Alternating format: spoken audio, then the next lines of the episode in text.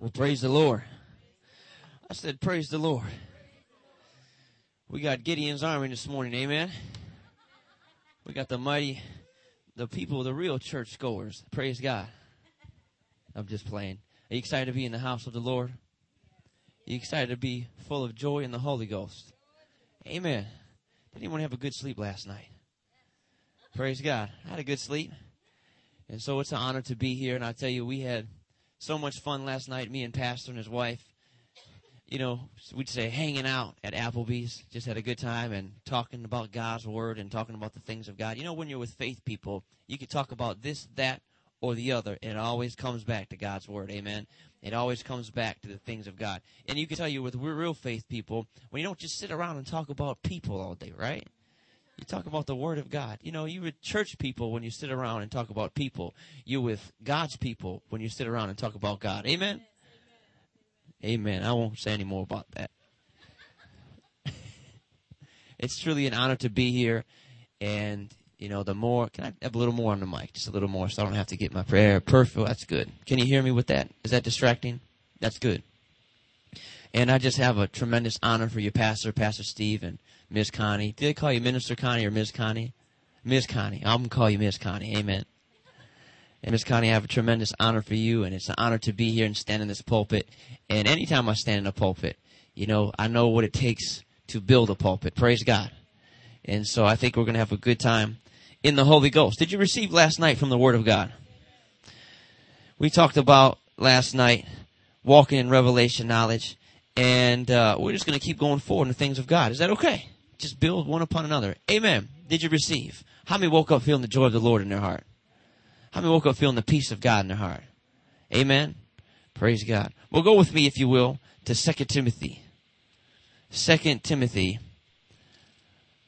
Second Timothy chapter 4 and verse 7. Second Timothy 4 and verse 7, a very popular uh, scripture that we have here. And I want to talk to you this morning a little more about the things of God. the things of God. We'll talk about the things of God in church. Is that okay? Are you here this morning? Amen. You got up early to come, so you might as well get into this sermon. Amen. Second Timothy chapter four and verse seven. The apostle Paul is talking. We'll start at verse number six. He says, For I'm ready to be offered. I'm ready now to be offered, and the time of my departure is at hand. Then he says in verse number seven, it says in verse 7, I have fought the fight. I have finished my course. I have kept the faith. Now, we could approach this at a lot of angles, but I want to approach the angle this morning when the apostle Paul says, I have finished the race. We talked about yesterday the fact that every time, any child of God that's born again, we call it a path. We could also call it a race. Every child of God is placed upon a race, placed upon a road. And there is a difference between the apostle Paul and a lot of us believers, a lot of Christians, people that you will one day see in heaven. You will one day walk the golden roads with them. You will one day go before the throne of God and worship with him at the throne. But there's a difference between those Christians and the type of Christian that we would call the apostle Paul. And the difference is this, is that in the apostle Paul's life, he saw something called movement. Someone say movement.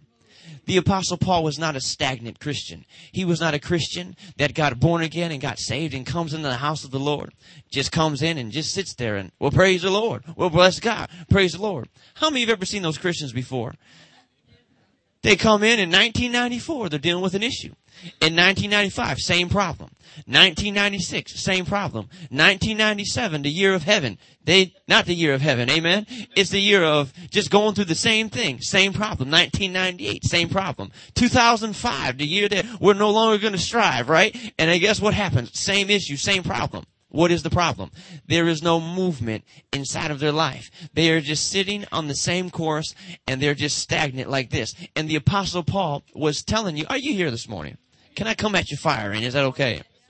The apostle Paul was saying in scripture is that there was something about him that no matter what you threw the apostle Paul's way, he even described some of the things in 2 Corinthians chapter 11. He says, I was shipwrecked. He says, I was stoned. He says, I was beaten with reeds 39 times save one. The apostle Paul probably did not list all of his problems inside this chapter.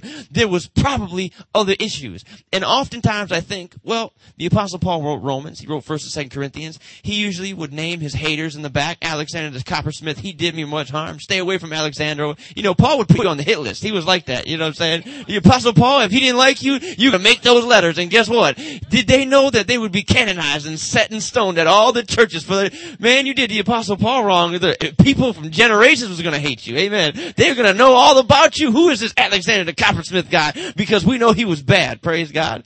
That's what happens when you mess with God's apostle. You get messed up, right? People are going to vilify you for a long time. You might see a, a Alexander the Coppersmith in heaven. You never know if he got it right. You're going to get to heaven and be like, yeah, Alexander the Coppersmith. Yeah, yeah, that's me. That's me. Yeah, well, look what Paul. Yeah, that's what I get for messing with Paul. Amen. I can go on a tangent with that.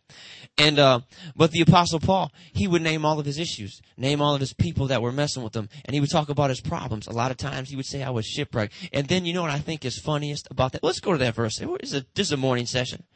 Amen. Second Corinthians chapter 11. We're talking about movement today, how to have spiritual movement inside of your life. Is that okay? I want to talk to you about how to get unstuck, unstuck. We're going to call this sermon Unstuck from the Rut. Is that okay? Unstuck from the Rut. I'm not a real title person. I can't think of titles to save my life. You know, I just can't. Someone told me one time this, this, the pastor would say, I need a title for your sermon. And I would say something like, well, you know, call it the believer's authority or something. That's Brother Hagin's title. Well, that was a good title. Well, we just reuse it again. Why we got to come up with all these new titles? you know, re- heard some messed up titles. Yeah, yeah, yeah. It says here, in verse 23, are they ministers of Christ? I speak as a fool. I'm more. In laborers, more abundant. That right there, he says in laborers, more abundant. He could be talking about 10 or 12 problems right there. Laborers, more abundant. In stripes, above measure. In prisons, more frequently. In deaths, often. Verse 24 says, from the Jews, five times I received 40 stripes. I think this is funny because this isn't from the Greeks. This isn't from the Gentiles. This is from the Jews, his own people. It says here, Thrice I was beaten with rods. Once I was stoned. Someone told me one time, you see, Paul, he used narcotics. No, he did not. All this pressure. Thrice I suffered a shipwreck. A night and a day I was in the deep. In journeyings often. So he was always in journeyings. Perils of water. You know, Paul, notice Paul said, in journeyings, often as long as I was in the Ritz Carlton, I didn't mind journeying. In journeyings, as long as I was in a five star hotel, Paul had no, a lot of times he had to use those tents he was making to sleep in. Amen. In perils of water, perils of robbers, perils of my own countrymen, perils by the heathen, perils in the city, perils in the wilderness, perils in the sea, perils among false brethren. Paul's race was filled with perils, perils, perils, perils. And then look what he says. In weariness and painfulness and watchings and hunger and thirst and fastings, often cold and nakedness. And then Paul in his humor, I think it's almost a humorous statement because Paul was the master of timing. Go to verse number 28 on the screen. He says, beside the other things, what comes upon me daily, here's the grand finale. Drum roll, please. My deep concern for all the churches. In other words, when he was going through all of this stuff, he says, you know what the biggest thing that applies pressure in my life? When I think about the church that I started at Corinth, when I think about the regions round about Galatia, when you come into my mind, when I think about the Judaizers that are now trying to corrupt the pure doctrines of the Lord Jesus. Is all my labor. Has it all been in vain? Do I need to come around again and find you and instill back in you the very foundation work of Jesus Christ to get you away from these things? This is the thing that is now being a pressure to me and causing me the most difficulty. But the thing the apostle Paul had mastered was this fact, and I want to get over you to smart. See, I'm preaching this morning. Last night I was teaching this morning. I'm preaching. The thing I want to get over you this morning is this.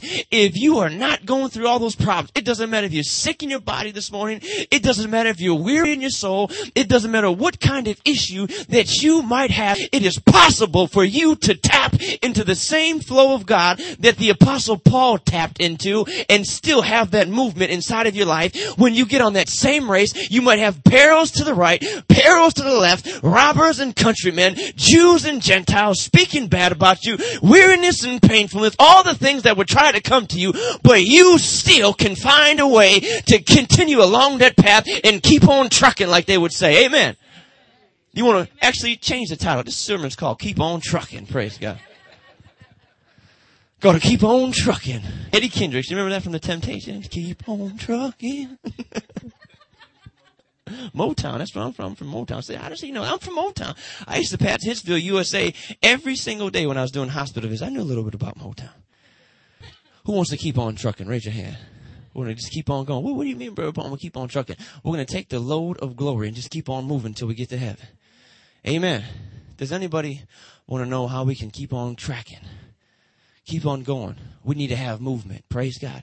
We need to find movement inside of our lives. Go with me to Hebrews chapter 5. Let me show this to you this morning. Hebrews chapter 5. Hebrews chapter 5. You can always tell the believer when he's moving in the things of God. Have you ever noticed that?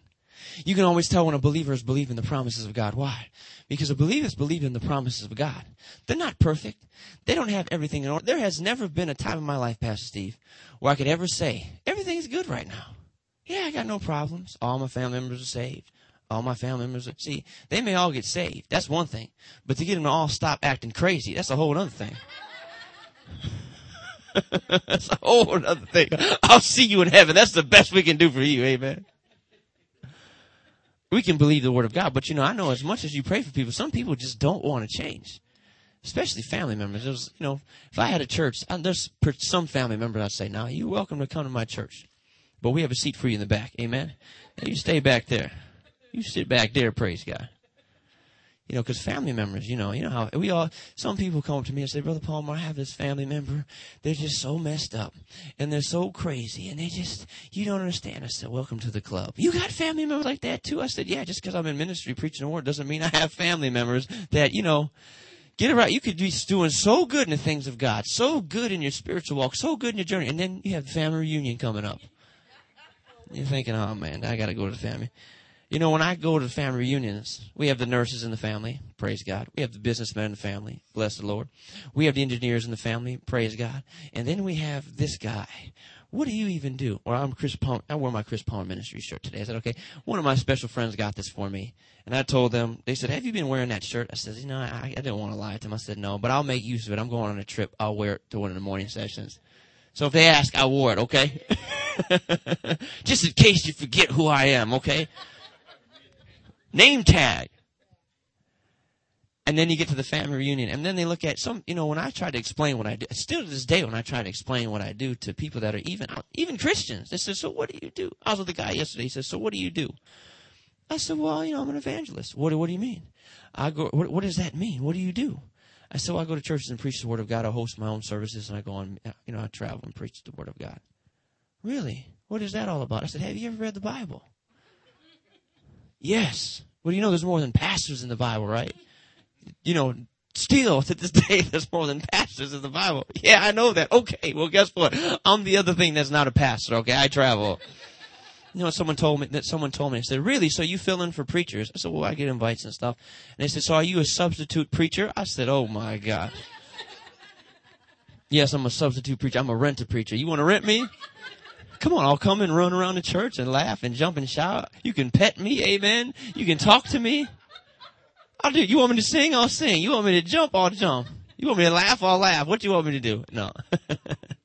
you have to have a sense of humor about these things, you know, as you go, because you have to, in order to put up with feeble-mindedness, the Bible says comfort the feeble-minded. You can't take yourself so seriously all the time. You know, I stopped taking myself so seriously a long time ago when I realized that the power of God can move through someone that's just free, not always bound up by religion. Amen.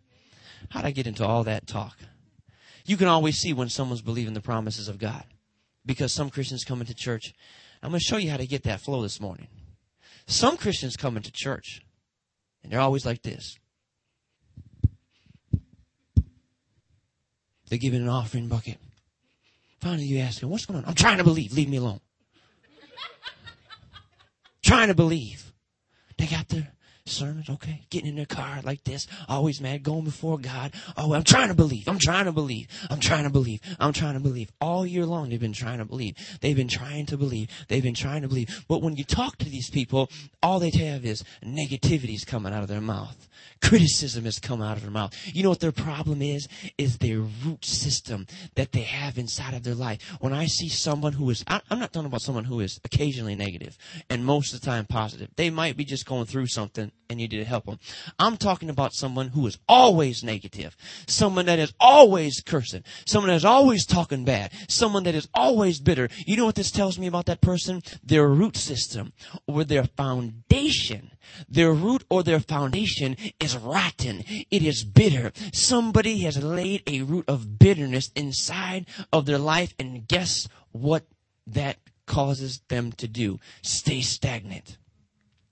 In 97, I was believing God. In 98, I was trying to believe God. In 99, I was trying to believe God. No motion. Pastors, if I was full, if I had a room full of ministers here today, we could identify with the same person that is dealing with the same thing. And here's the thing. Problems don't always get solved overnight. But, how you assimilate to that problem should be changing. You may have the same person. You may have the crazy family member like we were just talking about. And you might come up in June and say, I have this family member and you might be in shambles. But the more the Spirit of God gets a hold of you, if that person refuses to change inside of your family, guess what can change? You can start changing and your attitude towards them. You can start going from glory to glory as you run your race, not allowing this person to affect you. What do you mean? You might have the issue you, but in July, you have a little more love towards that person. In August, you have a little more love. In December, there's a little more love. Come next March, this person cannot get to you because you have fortified yourself with so much love. And when you see the pastor next time, you say, how's that crazy family member of you doing? Oh, praise God. I pray for him every day. You're no longer pulling your hair out, all upset because this family member won't leave you alone.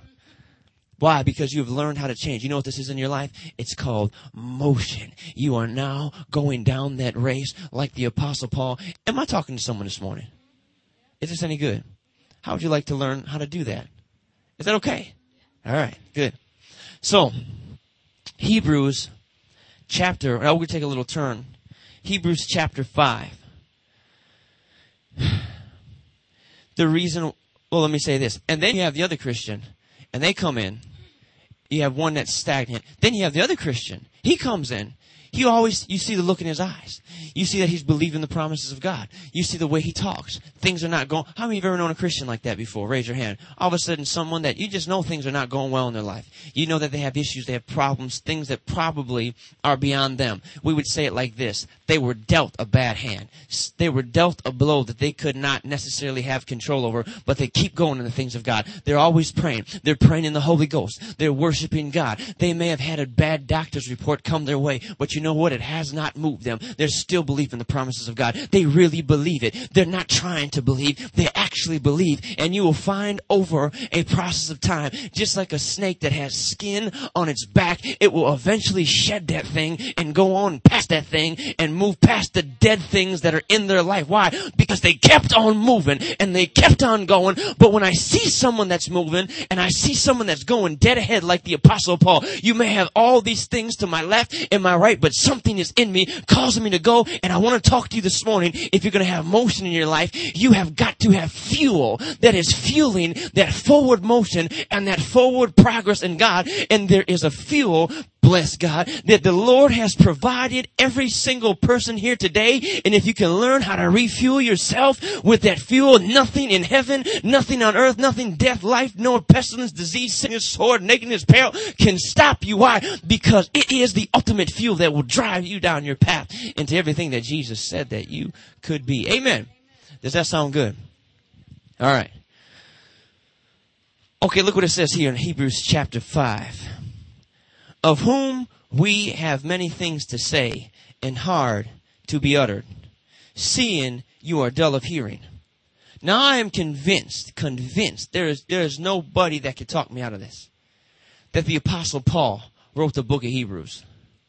People say, how do you know that? I had to write a paper in college. Some people believe Clement of Alexandria wrote it. Some people believe Barnabas wrote it. There are those that believe Priscilla wrote it. There are those that believe, I'm sure some people believe Titus wrote it. But you know what? I personally believe Paul wrote it, and that's because when you compare Hebrews to a lot of all his other writings, he uses the same examples. No, I believe Paul wrote Hebrews, so I'm going to say Paul. Brother Hagin said that he believed Paul wrote the book of Hebrews. And someone says, why do you think Paul wrote the book of Hebrews? And he says, well, Jesus told me. Can't argue with that. How about that, right? Of whom we have many things to say and hard to be understood, your dull of hearing. For when the time you ought to be teachers. Now, verse 11 is interesting because people think, if we go back to verse 11, I know I'm going quick this morning,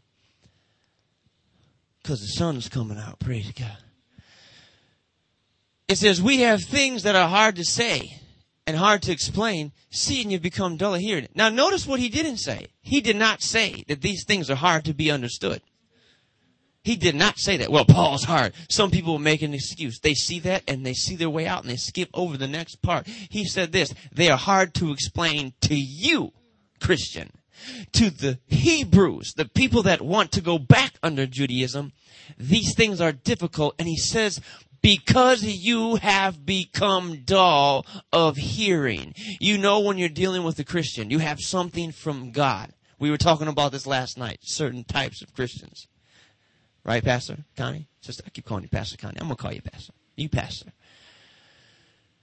We have some Christians you can walk up to them. God can share something. God could speak something to your life. We're going to talk about revelation in just a second. See, here's the difference. Revelation that comes from God is what God is saying. Principles is what God has said. But revelation is what God is saying right now, this very second. See, we have become in modern American churches principalized. We want to give you principles. Here's the thing. I have learned this. If you want to change the hearts of people, you can give them the word of God. But if you really want to penetrate their heart the quickest, their heart the quickest, you have to learn to tap a flow of revelation knowledge. Why? Because a principle. See, if someone comes into the church and they're hard-hearted, mad at God and angry, full of bitterness and resentment, guess what? They have become dull of hearing. They have dulled their ear down to hear. You can get up all you want. You can preach true principles to them. You can give them all the principles that they want to hear. 16 ways to change your life. 17 ways to turn it around. 19 ways to have success. 18 ways to overcome anger. But unless you can get into the glory of God, which is revelation now knowledge and give them what God is saying, their heart is never going to be changed because the principle can't change a person's heart. It has to be revelation knowledge that explodes inside of them. Are you listening to me today? That's why some people are turned off from the church because all oh, this is principles. Well, today we have four ways to change your life. Today we have eight ways to do this. And I don't have problems with principles. Principles are good because they're what God has says. But when you want to start going to a higher level, we're going to talk about this in just a second. What you need to do, the apostle Paul even taught this, is that we have to tap into a flow of the Spirit. See, there are going to be obstacles. There are going to be problems. There are going to be issues that come your way. And here's the thing about it. No book is going to be able to teach you how to get out of it. None. I can't find a book in family Christian stores at all that's good. People say, well, he sure has mentioned family Christian stores a lot. They're one of my sponsors. Just playing. You can't find a book to do it. Why? Because your problem is custom fit. Did you know this? That there are custom devils, custom demons, custom spirits that are out there, custom fit, who have been observing you, who have been watching you, who will isolate you and try to pick you out pick you off and knock you down. Why? Because they have been watching you. They have been examining your family. They're like they're, they're like these spies that are in war that just start looking at you, examining you, trying to find handles to pull. They've been watching you for the longest time, and guess what? They begin to align the perfect storm inside of your life, and it becomes sometimes they string so many things together. It becomes so complicated to try and get out. And no book that was written by any author can pull you out. The only thing that you have is a weapon of God strong enough to deliver deliver you from that problem. And it starts with a revelation that comes from the Holy Ghost. Are you listening to me? So we must find revelation. Revelation is simply a term that denotes hearing God speak and hearing what God has to say. Are you with me this morning? How can you get that? Well, let's see what Paul said about it in Hebrews. He says, For in the time you ought to be teachers. See, this is part of their path. You ought to be teachers. Here they are on their course. They started off as children of God. They started off as born again, right? They get born again, and now it comes to a place in their journey, in their walk with God, where God has tapped and called them from the very beginning, actually, even before they were entered into the kingdom of God, to be teachers. Now they've gotten to the place where they should be teachers, and Paul says, You need someone to teach you again the first principles of the oracles of God, and you have become the need of milk and not solid food. Now, if you have your Bible, go with me to 1 Corinthians chapter 3. Let me show this to you, and keep your hand in 1 Corinthians, excuse me, Hebrews 5. Go to 1 Corinthians 3.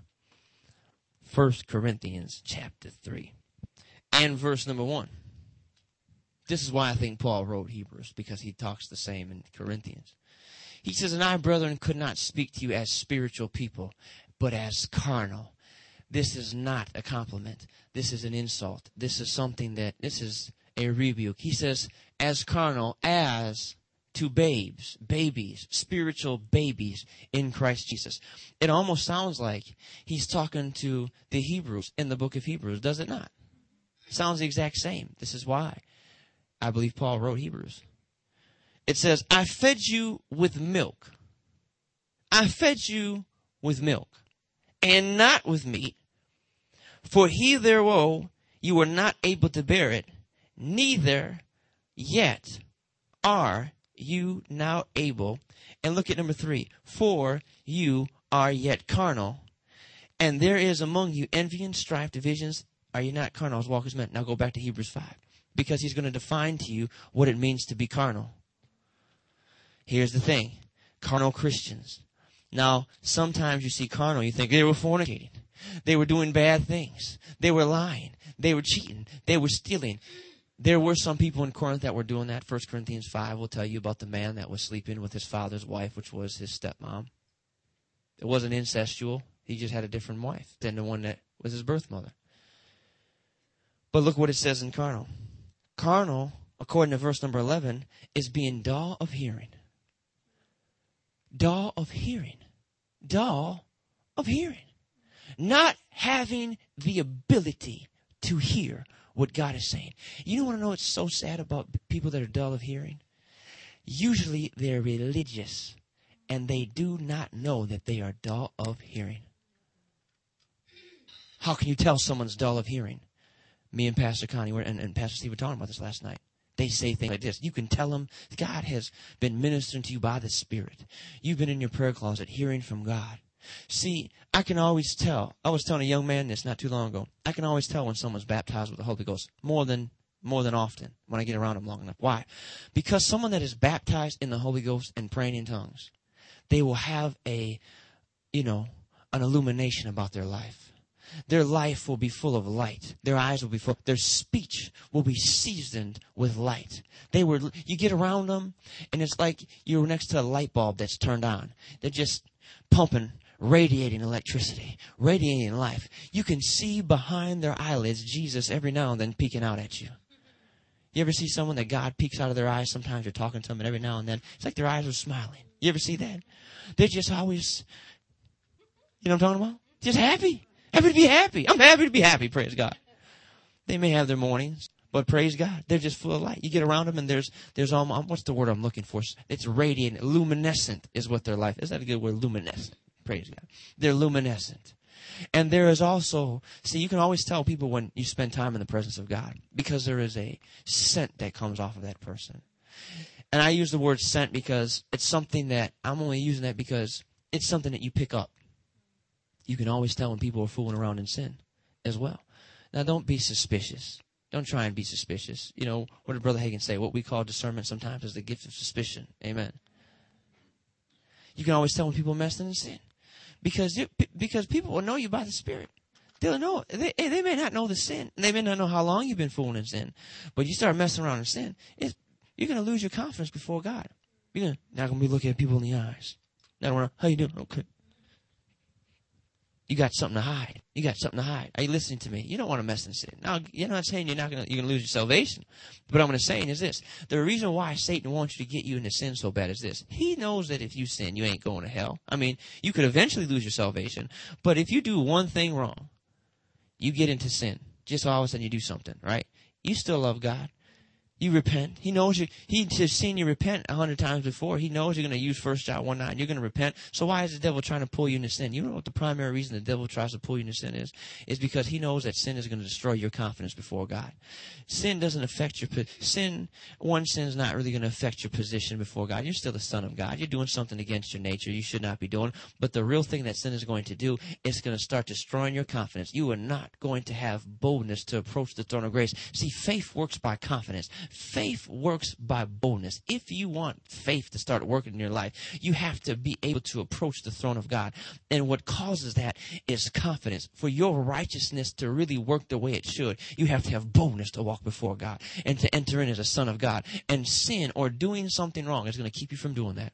I remember my brother one time was sitting outside on the driveway playing around, son of my father, sitting around playing with a baseball bat, just swinging it playing around. We were young kids, and I was climbing a tree over in the yard.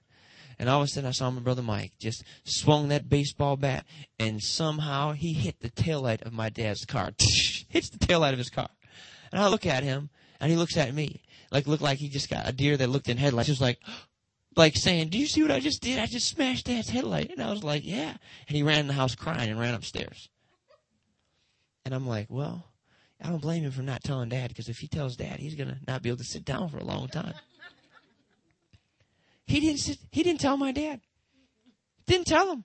Told my mom. My mom said, we won't tell your father. I love you. We're just gonna let's we're gonna find out if he finds out, right? He just oh, he was a mama's boy, you know.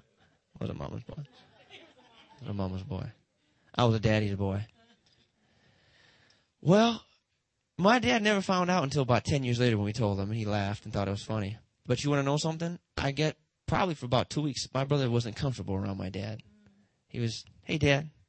Hey, hey, dad, how's it going? Hey, dad. And then one day he was outside, my dad and his friend, he goes, oh, looks like someone hit my tail light on my car. My brother was standing there, and you know his palms were sweating. My dad's going to see right through me, right? What was this doing?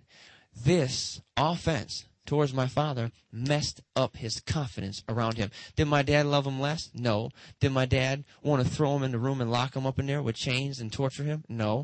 Would it have messed with his position as a son? No. But what did it do? Didn't do anything towards my dad. It did something inside of him.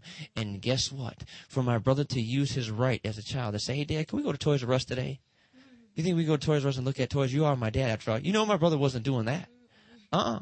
This is what sin, this is what missing the mark, this is what offending God is going to do inside of your life. You start fooling with sin, it's going to be harder to come before God and say, hey, God, what do you think about this? What do you think about that? God delights to give you the kingdom. He wants to give you all good things. But when you start doing that kind of stuff, it's going to prevent or withhold or restrict your ability to go before God and do that. Why? Because your heart is condemning you the whole time. That was just a little free nugget. Was that good? So Hebrews chapter 6. How much time we got left? Okay, it's 11 o'clock. It says, Of whom we have many things to say, hard to be uttered, seeing you're dull of hearing. For when the time you ought to be teachers, you need that one teacher the first principles of the oracles of God and become as have need of milk and not strong meat. For everyone that uses milk is unskillful. Someone say unskillful.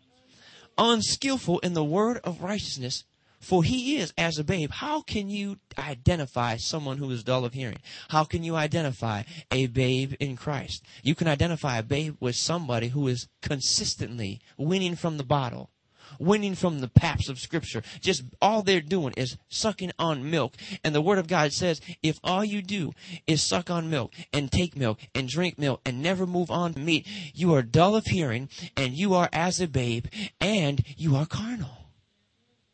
Notice it's not talking about people that are in sin.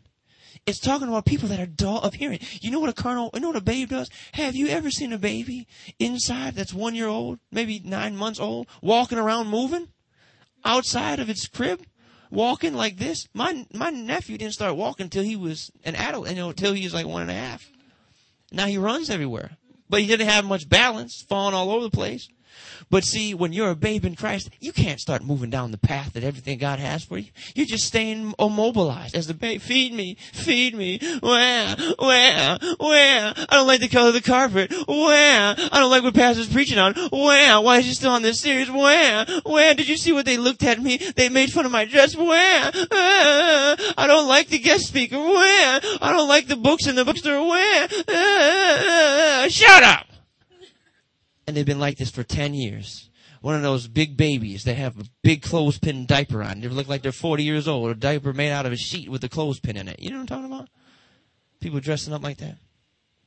For everyone that uses milk is unskilled from the word of righteousness, for he's a babe. But strong meat belongs to them that are full of age, those who by reason of use have their senses exercised to discern good and evil. Now here's the thing.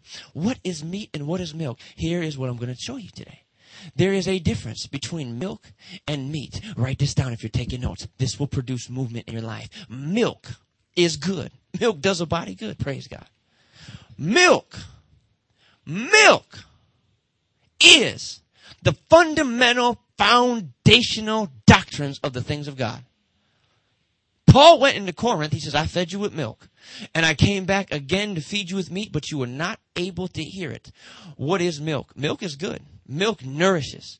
It builds strong bones. It is a calcium resource. When you drink milk, your bones are going to get stronger, right? My mom, I never liked milk. I'm still a pop fanatic. Bless the Lord. Oh my soul and all that's within me. Bless his holy. What's that? So, soda. You guys don't say pop here, do you? Who says pop? Raise your hand. Oh, she said pop. Praise God. Soda pop. Soda. We'll, we'll compromise. Soda pop. Soda. Is that good? You know, down south they say Coke. What kind of Coke do you want? What kind of Coke do you have? We have Sprite. We have Mountain Dew. We have Orange Coke. We have all sorts of Coke. We have Pepsi Coke. That's what they say. You know, you go different places. If you go over in Europe, the Europeans, they don't like ice and nothing. I asked them for ice. They looked at me like, ice? I said, to make this thing cold. You know, I like cold drinks. We don't have ice. I said, wow. And then when the Europeans come over here, they don't want anything with ice in it. Everything's no ice. Anyway, that's your geography lesson for today. So, milk is good. It's a calcium resource. It's going to start strengthening your bones. When someone gets saved, born again, into the kingdom of God, one thing, not the only thing, but one thing we need to begin to do as a healthy church is begin to instill them the fundamental doctrines of Jesus Christ. Why? Because Paul said in Scripture, 1 Corinthians chapter 14, Go to 1 Corinthians 14. Let me show you. We're talking about keep on trucking today. Talking about unstuck from the rut. How to get yourself moving because I see a lot of Christians. I was one of those Christians. I can identify. I can understand when you're stuck on something. You're stuck on something. Here's the thing. Doctrine, doctrine, doctrine, doctrine is not going to pull you out from that rut. Doctrine is not going to bring you up and out. Well, I can't believe you said it. I have nothing against doctrine, but I know its place. And Paul tried to make an argument for its place in Hebrews. Now watch this. He says in 1 Corinthians 14 verse 6. If I come to you speaking in tongues, what shall I profit you except I speak unto you either by revelation or by knowledge or by prophesying or by doctrine or teaching? Notice what he's talking about. Four ways to address a church. He says, I cannot come to a church in a public assembly and stand before you and say, open up your Bibles to Hebrews chapter 4. Here is our lesson for today. I'm going to speak 40 minutes. Ready? Roko ke benjo. Dasti bolo from the hase. Nagando stiri sumohoka. Tehe aha. Oso hahi mohosobo enzoso. Nanoroso to bohosaka ianto. Shedo ungadasa. Haha. Ibohona hasia. And dedo hosoboro hatiata. Jororoko. It osomoho? Ya? Yeroboso? Nah, no somoho. Now, someone Now lift your hand and say amen. Do you know the Corinthians were doing this? And Paul, they say he walked as a short man that walked like this. Comes walking in. And then, uh oh, here comes Paul. Paul had to set the orders in the church. Comes look. Can you imagine Paul walking in there? He talked about his appearance. He didn't have. He probably wasn't a very handsome guy. Some say he had a hook nose. Looking at them and correct not if you have a hook nose, you're not handsome. Well, we can have surgery to fix that kind of stuff. Amen. They didn't. He had a hook nose. He had a hook nose. I wonder when people get plastic surgery, when they get their glorified body, is it going to reflect the changes that were made here on the earth? It's an updated glorified. Oh God, they got a they got plastic surgery. Do an update on that glorified body. Toot, toot, toot. All right, all of that. We want to be able to recognize them. Amen. Some people have so much plastic surgery, you're not going to recognize them in heaven. Is that you? Yeah, it's me. It's me. Now, the apostle Paul came in and says, this is what they were doing. And he put them in check. And this is why he said, he says, I can't come to you speaking with tongues. What shall I profit you? Why? Because what Paul was saying is that your language, he says, now I would you all to pray with tongues. I pray in tongues more than you all. If you took every single person in the church at Corinth and you added up the amount of hours or minutes or seconds they spend praying in tongues, I take all my time praying in tongues and I pray in tongues more than all of you combined. And that's why I'm the one standing before you as the apostle with the revelation to correct you and pull you up out of this stupidness. So the apostle Paul come along and he says, well, if I come to you speaking in tongues, what shall I profit you unless I speak to you? Either these are ways to profit a church.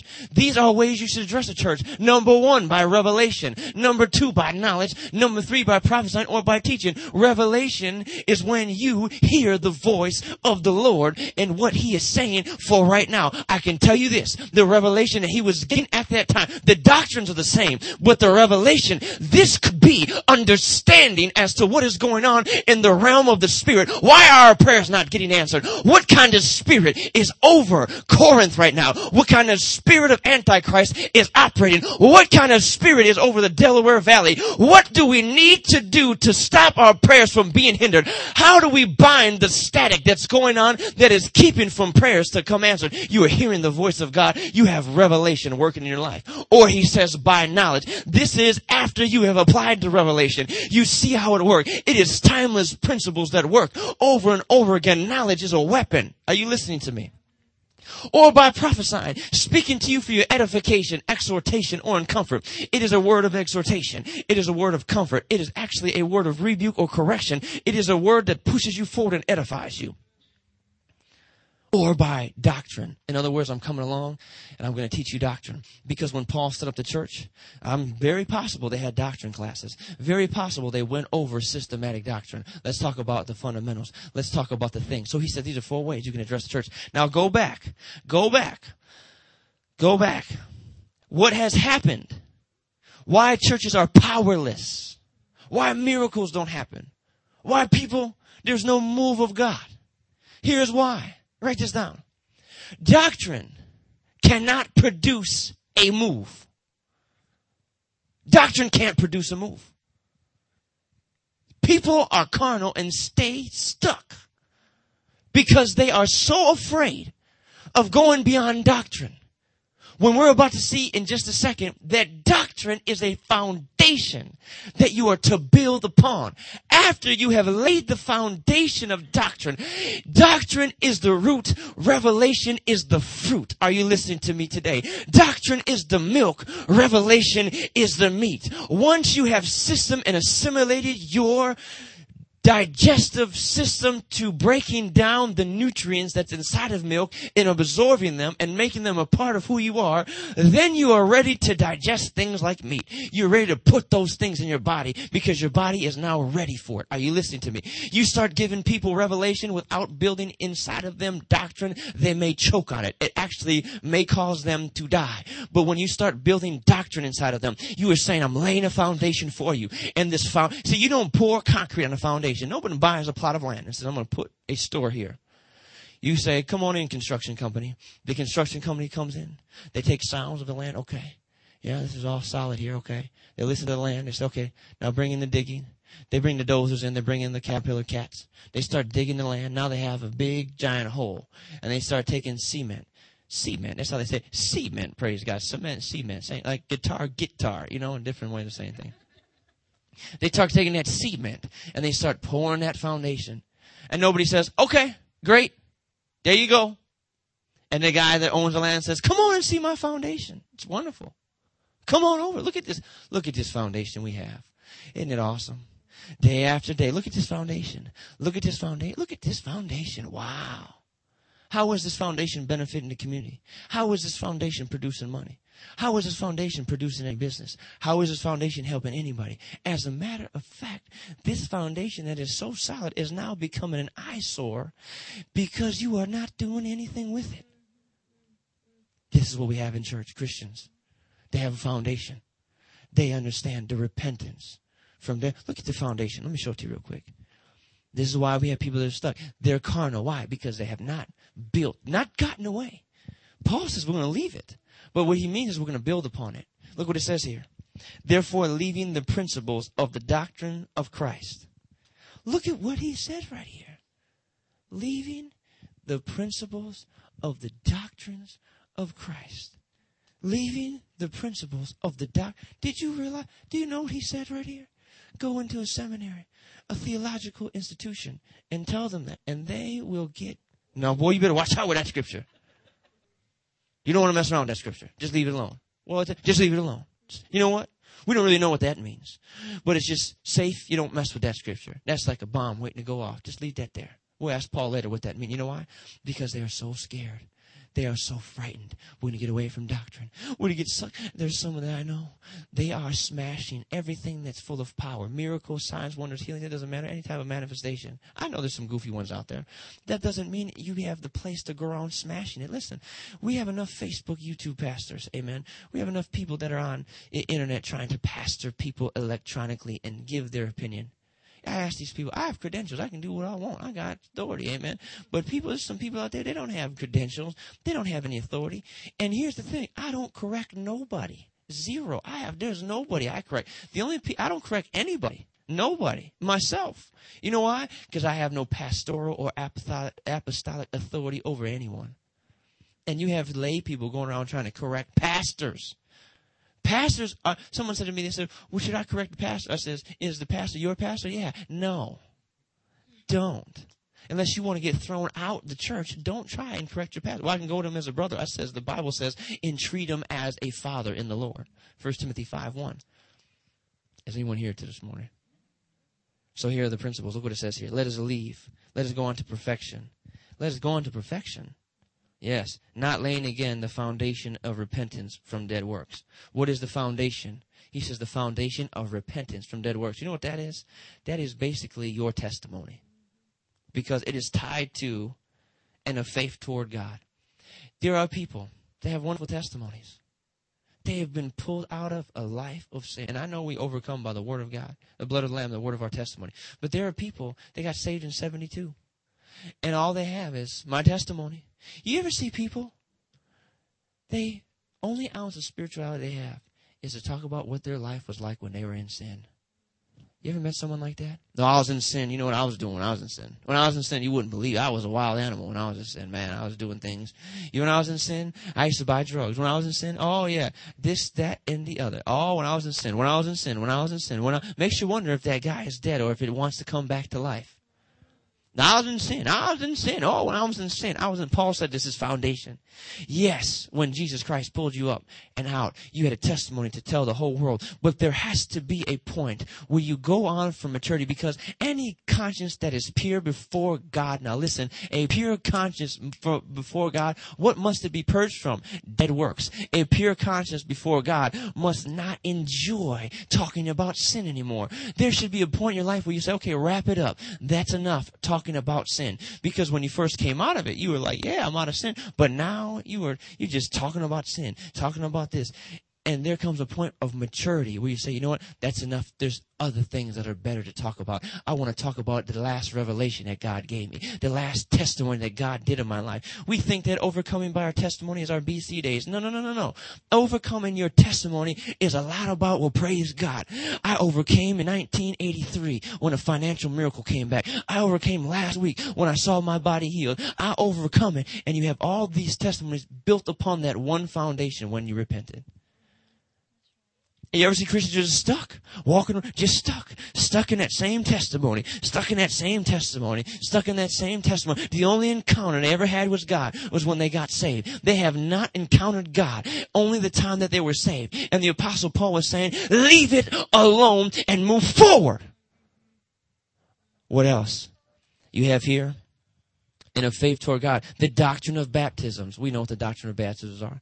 The baptism of the Holy Ghost, the baptism of into Christ, which means when you're baptized, you receive your reborn spirit. You also have the baptism of the Holy Ghost. You have water baptism, and you have the baptism of suffering. Four baptisms in Scripture. And you want to know something? The many churches never get these things right? The, bap- the doctrine of baptisms?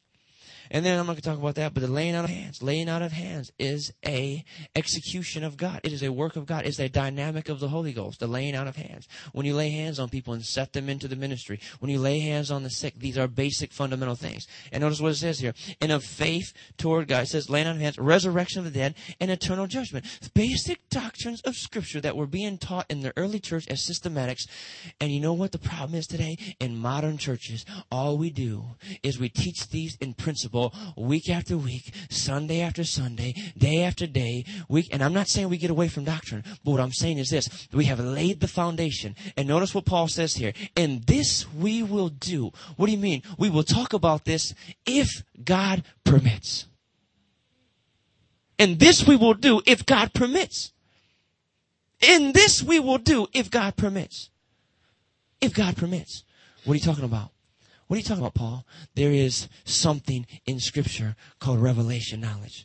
Revelation knowledge, when you get it from God, you take the, you have this foundation now before the Lord. You have a foundation of doctrine inside of your life. And you can now, by the Holy Ghost, begin to build upon this doctrine, the revelation that comes from God. What is revelation that comes from God? It's what is God saying now. It's when you start looking at the Word of God and the Word of God begins to illuminate itself and and begins to explode inside of your spirit, you start getting revelation about praying in the Holy Ghost. You start getting revelation that comes from God. Things you start seeing Jesus from the Word of God. You start seeing who you are inside of Jesus from the Word of God. You start seeing I'm the righteousness of God in Christ Jesus. You start seeing that I'm justified. When this stuff starts happening in your life, you know what starts happening? Movement is produced.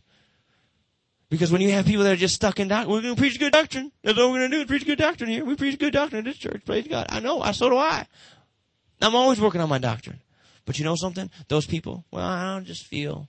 We were talking about this. I just feel. I just feel. I just feel. I just feel. You know, I just feel that we should. Well, if that works for you, this talks to me about somebody who has no revelation. They have no revelation.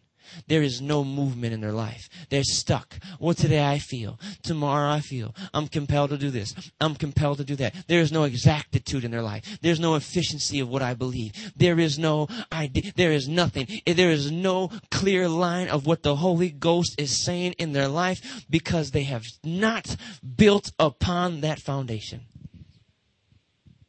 What do we use to build? Revelation that comes from God. Can I have 15 more minutes? All right, First Corinthians. Can the church say amen? That's good. That sounds good right there. I know you're with me. First Corinthians. And I'll go here to chapter 3. It says in First Corinthians chapter 3. If you go to First Corinthians chapter 1 and verse 10, Paul marks the division that's going on in the church. The reason why the Corinthian church was carnal is because it says, Now I plead with you, brethren, by the name of our Lord Jesus, that you all speak the same thing, and that there be no divisions among you, but that you be perfectly joined together in the same mind and in the same judgment. When I had gone through the book of Corinthians, the problem with Corinth was this right here. This is the epicenter of all their issues and all their problems. They had divisions among them. And the reason they had divisions among them is because they were carnal. Nobody was hearing from God. There was no revelation. All it was was a simple doctrinal competition between the church at Corinth. We see this happening in the churches today. Well, I follow Ed Young. I follow Joel Osteen. Well, I follow Rick Warren. Well, I follow this person. Guess what? These people are being carnal. Well, Rick Warren has the way, the truth, and the life. Joe Osteen has the truth, the way, life. Ed Young has the way, the truth, and the life. And I'm not talking anything about these ministers. I'm talking about the people. This is who I follow. This is what I follow. You know what I start to realize? I start to realize what Paul said. These are mere men. These are mere men. And anything that Rick Warren has, that's good and from God, I can have. Anything that Joel Osteen has that's good and from God, I can have. Anything that Ed Young that has that's good from God, I can have. Anything that Joe Schmo, the no, the snowblower man has that's good, that's from God, I can have it. And I'm about to show you because there is something that we can tap in from God that will produce massive amounts of revelation inside of our life and build it upon this foundational truth of doctrine and can produce movement inside of our lives. Now watch this. So this is the division. In 1 Corinthians chapter 1, what begins to happen is that Paul begins to tell you that God does not pick people that are the chosen things of the world. As a matter of fact, God finds the, the, the foolish things to shame the wise. Paul was putting out an A PB, trying to tell people, don't go around and find the greatest orator. Do not go around and trying to find the most eloquent man, because the hidden things of God, true nuggets and gems of revelation knowledge, true people of God, don't look like it on the outside. God doesn't look around and say, oh, over here we have the great orator from Greece. What was that? I forgot the guy's name. He was a great orator. Uh, starts with a P. We didn't, he didn't pick those kind of people. Plato, Aristotle, God didn't look at Plato and Aristotle. God says, I'm going to find people that just want to be used by me, not people that are able, people that are available. And God says, okay. And so he says, this is chapter one. God finds the foolish things to shame the wise. Then he goes into chapter two. Now I'm not going to get into chapter two.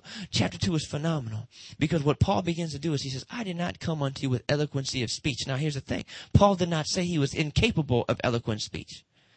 He says, I choose not, I chose, choose not to use it.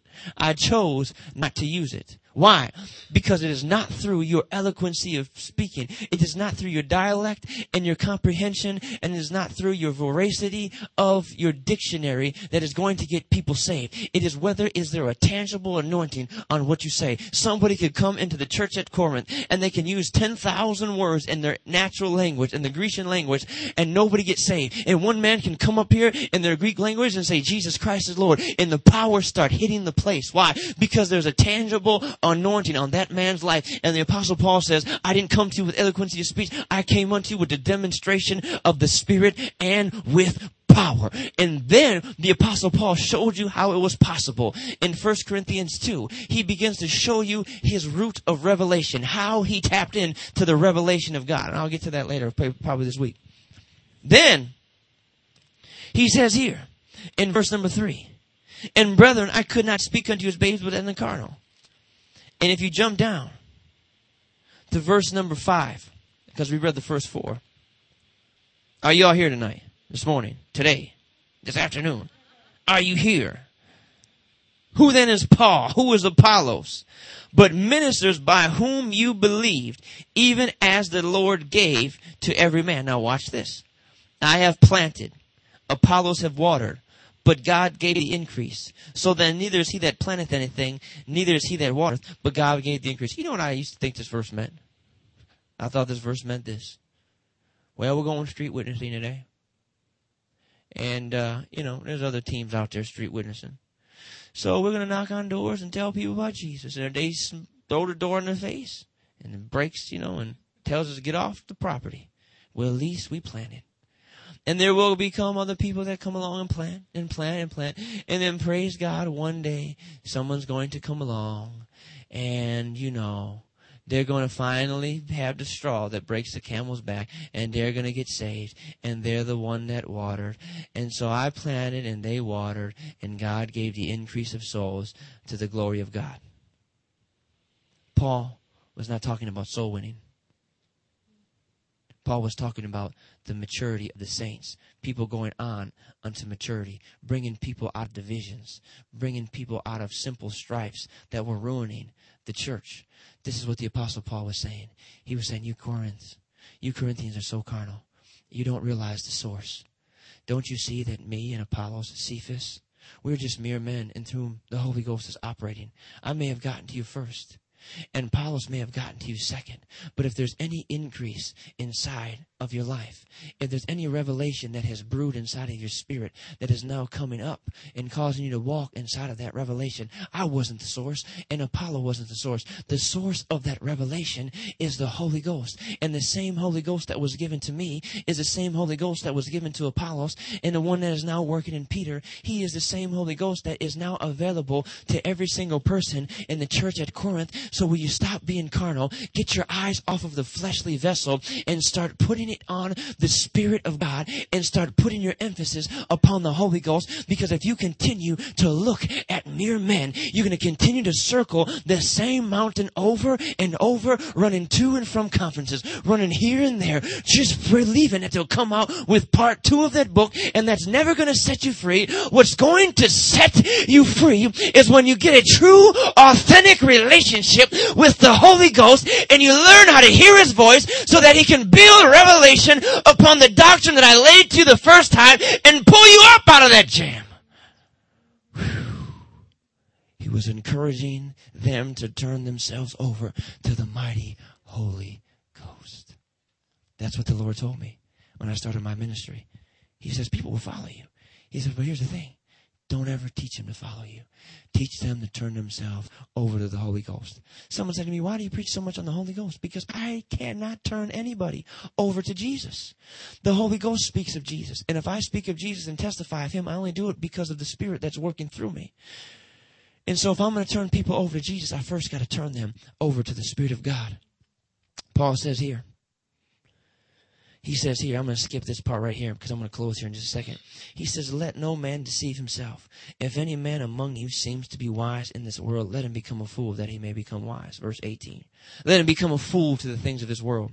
Verse 19, For the wisdom of this world is foolishness with God. For it is written, He that taketh the wise in their own craftiness. Again, the Lord knoweth the thoughts of the wise. They are vain. Therefore, let no man glory man. Look what he says here in verse number 21. This is why you never let any preacher treat you like a dog. This is why when preachers come in and they act so pompous, they come walking in. I've seen them. They come walking pompous, like they are God's greatest thing going. And they try and make it like if anyone's flown in power around here is me. You got that?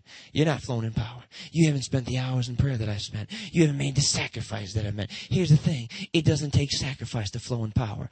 As a matter of fact, the reason why you spend hours praying in the Holy Ghost is not some formula. You know why? You don't get to 60 hours praying in the Holy Ghost and hit another level, and then get to 80 hours and hit another level. Some people are convinced if I just pray enough in the Ghost, I'm going to get to the next level, and God's going to put enough minutes in my bank where I can have gifts of healing, and I'm going to get enough minutes in my bank. That's not how it works. The reason why you pray in the Holy Ghost is because it's a revelation gift. And the only thing that it takes for you to flow in miracles and power is number one, you must believe. You gotta believe. There's only one requirement to work the works of God. Smith Wigglesworth said it best. Only believe. Smith, what is the secret to your power? I believe what I'm saying. You get that? That's it. I told my friend one time, he says, how do you flow in power? I said, watch this.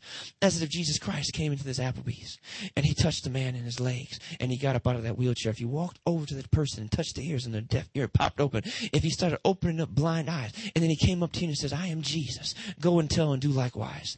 Would you go in your closet and launch a 40 day fast? Would you go pray in the Holy Ghost until your tongue rolls out of your mouth onto the carpet floor and you have to pick it up and wag it around to make it move? No. What you would do is you would walk into Walmart and start telling people and say, let me tell you about Jesus. And here's the thing. People would be so convinced because they see that you believe that they would believe what you're saying and you have now become a witness of Jesus. Why? Because you have revelation. This is how movement in the church starts. And so praying in the Holy Ghost, the reason you do it is because it unveils who you are in Jesus. It brings revelation, knowledge to your life. If you had all revelation, you know why we won't pray in the Holy Ghost when we get to heaven? Because all knowledge has been revealed. There's no need to pray in the Holy Ghost. Because when you pray in the Spirit, you're just speaking out mysteries. What mystery is going to remain when we get to heaven that we are to speak in it? No need for it. All things are revealed in heaven. But as long as there remaineth mysteries, as long as our knowledge continues to be veiled, there is need for praying in tongues.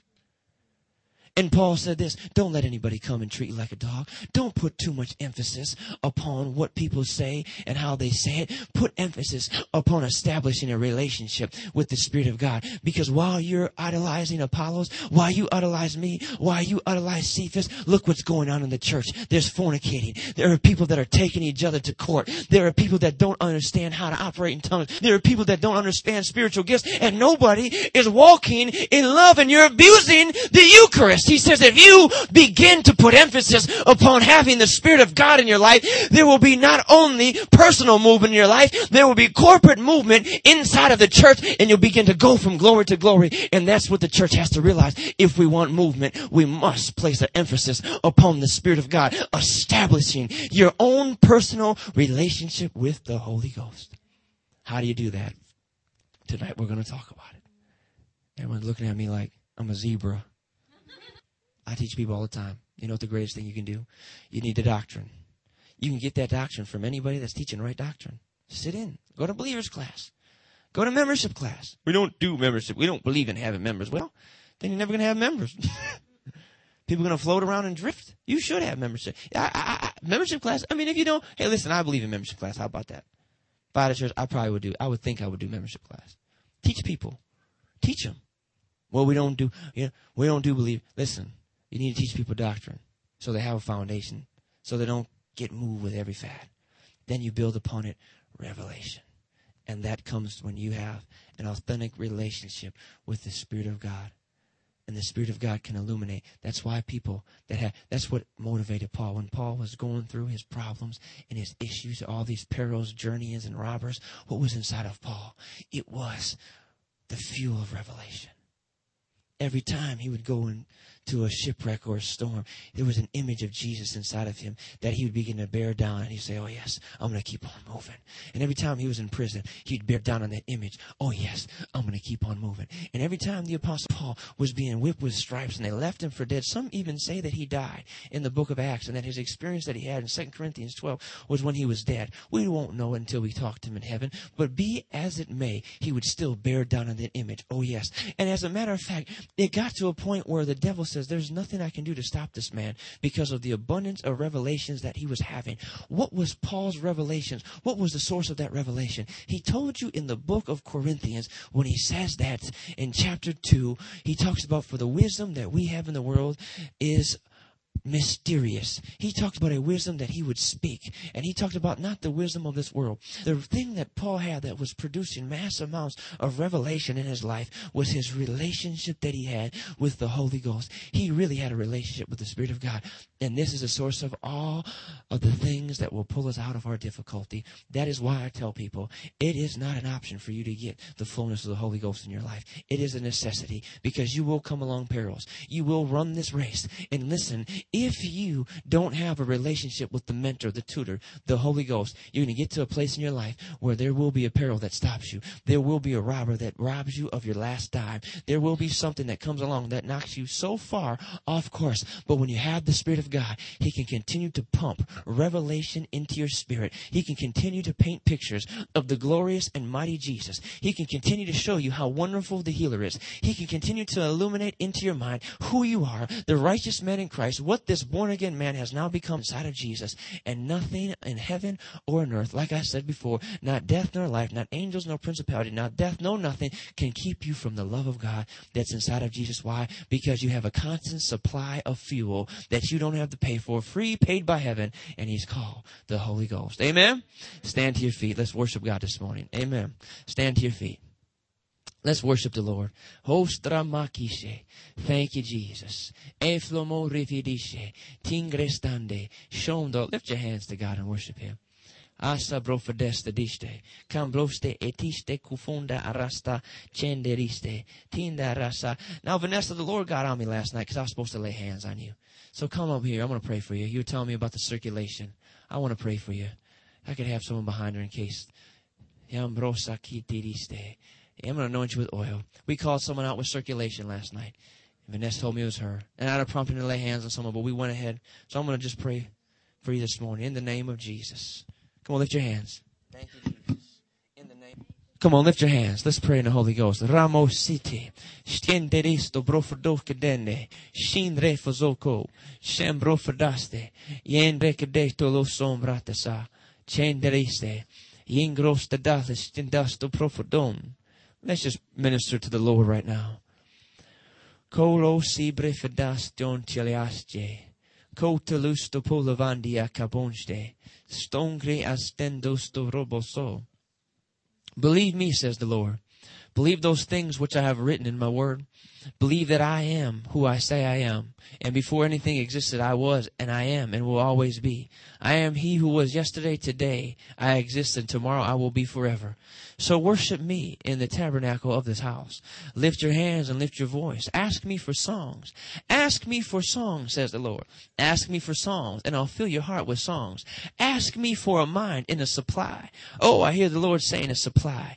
Listen, I hear the Lord saying there's a supply. You've asked me for songs. You've told others you want songs. And there's a supply, says the Lord, down deep in your spirit. But Lord, how do I communicate these songs? How do I speak these songs? Just worship me in the quietness of your own heart. Worship me while you lieth upon your bed. You'll have time, says the Lord, when you feel the Spirit kick in your belly. And when you feel that kick in your belly, Alyssa, the Lord says, start singing unto me, and you'll produce songs, and those songs will set many people free. Yes, says the Lord, there'll be timeless songs, songs that don't fade away but songs that continue to be sung from day to day. So you continue to ask me for songs, and I'll continue to provide, for I am the Lord, the one who is on your side, giving you wisdom, giving you understanding so that you may sing, giving you understanding so people can be set free. For there is a greater vocal gift than what you have known. It's a greater vocal gift that come and shall be shown. It's a vocal gift that shall be heard, for I will make you sing sweeter than a bird. Come on, give God some praise. Hallelujah. Bosho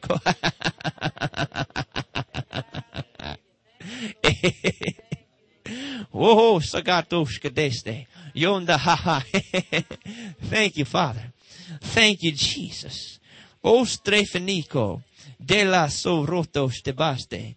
Go to stididise. Tenda rasa. Doro fasaka. Yenda rabasa. Dondoro. For I, says the Lord, am breaking sorrow off of your life. Yes, says the Lord, I am removing you from all those places of strife, and I am healing wounds that are inside your heart, and I will pull you farther and farther apart from all those things that have kept you at a distance. Oh, says the Lord, this is a time to listen. Listen to my voice as I speak clearly to your heart. Listen to me, says the Lord, and faith I will impart. Not faith for tomorrow, but faith for today, to live day by day. For thus says the Lord, I am making you alive. And oh, in my word, you will begin to thrive higher and higher as you begin to elevate.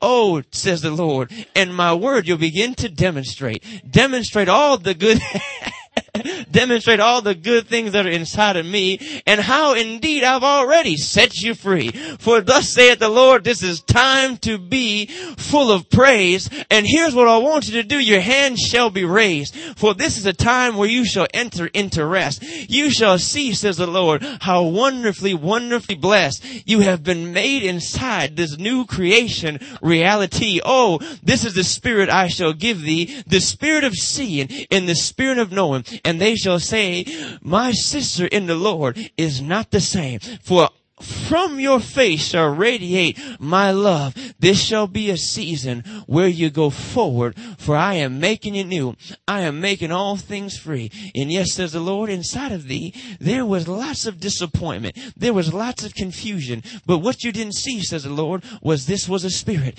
And in the name of Jesus, I break every spirit of confusion off of this mind. Every, is it A or is it B? You said to the Lord, what does this verse mean? And the Lord says, I'm going to give to you that Holy Ghost. So welcome it inside of your life and speak in tongues and let the river flow and all the things from scripture I will show. Give God some praise. Hallelujah. Oh, thank you, Jesus. Costa dando frevingosta pasta. Fondereste. Conda, there's a new day for you, praise God. A new day. Thank you, Jesus. Oh, refedice. Kofrodostelande. Let's just praise God. There's a joyful spirit here right now.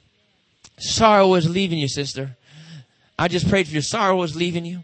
That spirit of confusion is bound from your life right now. It is bound in the name of Jesus. It is bound right now. I break the grip of that thing in Jesus' name. I break its power. That deceptive spirit. That spirit that has come to confuse. I hear the Lord say a spirit was put around you like a shroud, trying to veil up understanding. I break its power over your life and I release revelation to come into your soul. And there'll be a healing, says the Spirit, even down deep in your digestive system, says the Lord.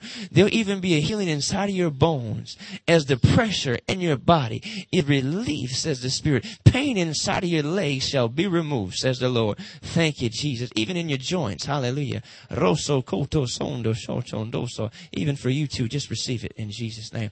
Thank you, Jesus. Thank you, Jesus. Hallelujah. Hako. Oh, we sing praises to your name, Jesus. We sing praises to your name. We sing praises to your name, Jesus. Jesus, we sing praises to your name. Come on, just someone minister to God in the song. Let's as a church sing, I sing praises to your name. I'm not the best singer. Praises to your name. Come on, let's sing.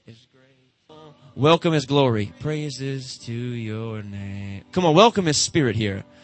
Oh Lord, for your name. Come on, want everyone singing. and greatly to be praised. Come on, as you sing, darkness will lift. Darkness will lift. I sing praises to your name. Come on, faith will arise. Oh Lord, faith will rise. Praises to your name. Oh Lord, come on, believe God for healing. For your name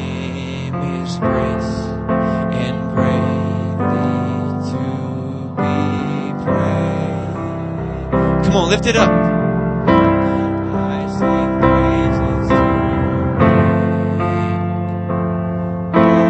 Come on, get deeper in this. Praises to your name. Arthritis will leave. Arthritis will go.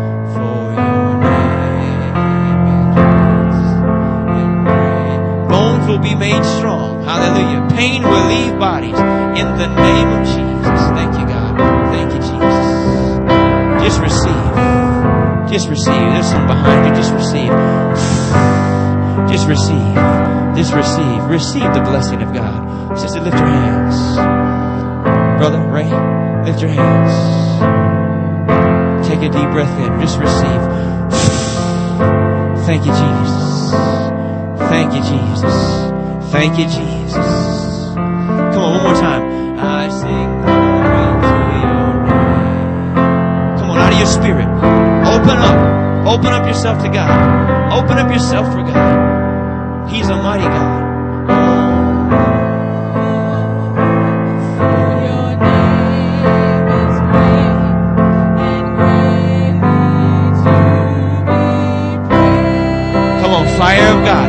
Fire of God, fire of God. Come on, ask God for His fire. Not enough just to have the word. You need fuego, fire from the Spirit of God. You need fire from the Spirit, fire from the Spirit, fire from His Spirit, fire from His Spirit. You need fire from the Spirit of God, fire from the Spirit of God, fire inside of your belly. Like old days, says the Lord. It'll be fire like as of old, burning up all of the questions, all of the confusion. Fire from His Spirit right now. Fire from the Spirit. It's the unquenchable fire. A fire from the Spirit. A fire from the Spirit. We want believers that operate in fire. People that have fire in their life. A fire that can't be quenched. Just like you had it when you were younger. Just like you had it when you were first born again. You'll have it now. Fire in your belly. Fire motivating you. Fire driving you. Fire driving you. Fire driving you. I sing praises to your name. Thank you, Jesus. The spirit of faith. The spirit of faith.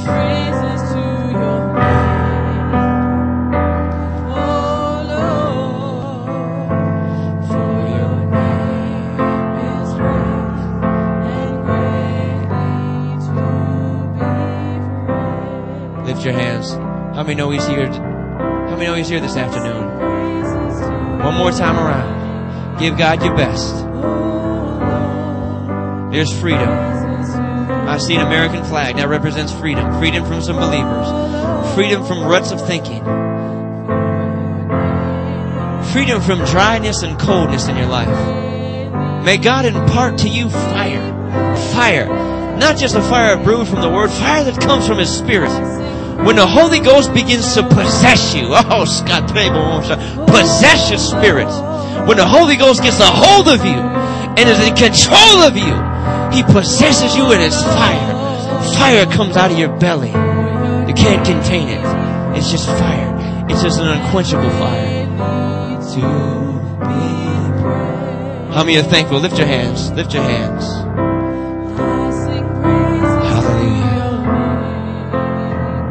Minister to you. He's on you. He's sweeter than what you think he is. He's kinder to you. He's more loving. He wants better things for you than what you believe. You can't fully comprehend them, but you're getting there. All the things of God that you can't fully comprehend, we know one thing about them. They're good. All the things that we don't know about God, they're higher levels of love.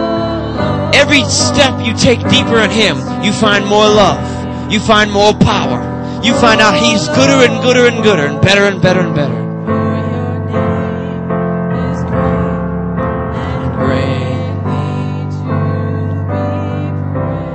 Praise God. Amen. How many received something from God this morning? Amen.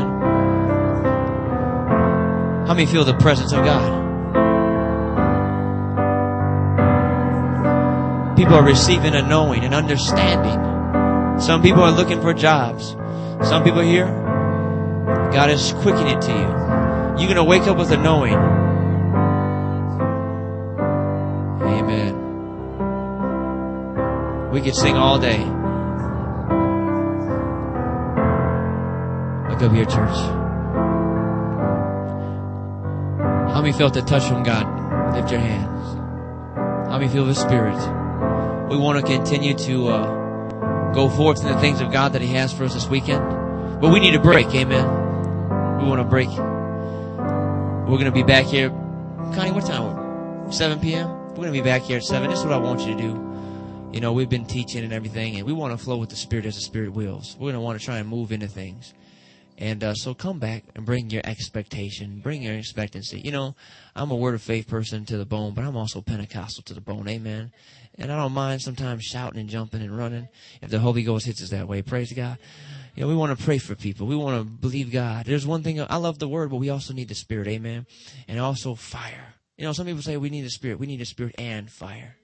Fire. You know, when the Spirit of God gets a hold of you. I remember when I got baptized in the Spirit. See, the thing about it is, some say, well, I'm thankful that I got the Holy Ghost. You know what I say? I'm thankful the Holy Ghost has me. The Holy Ghost got me. He got a hold of me when I was 13 years old, and my life hasn't been the same. I mean, he really got a hold of me. He gripped me, and he placed in me fire that has not died. We want to go for that fire. Amen? amen? Well, go get you a chicken wing, amen, and we'll meet back here at 7 o'clock tonight. How many love your pastor? Amen? How many believe in your pastor? Amen. Well, we love you. Is there anything else, Pastor, that we need to do?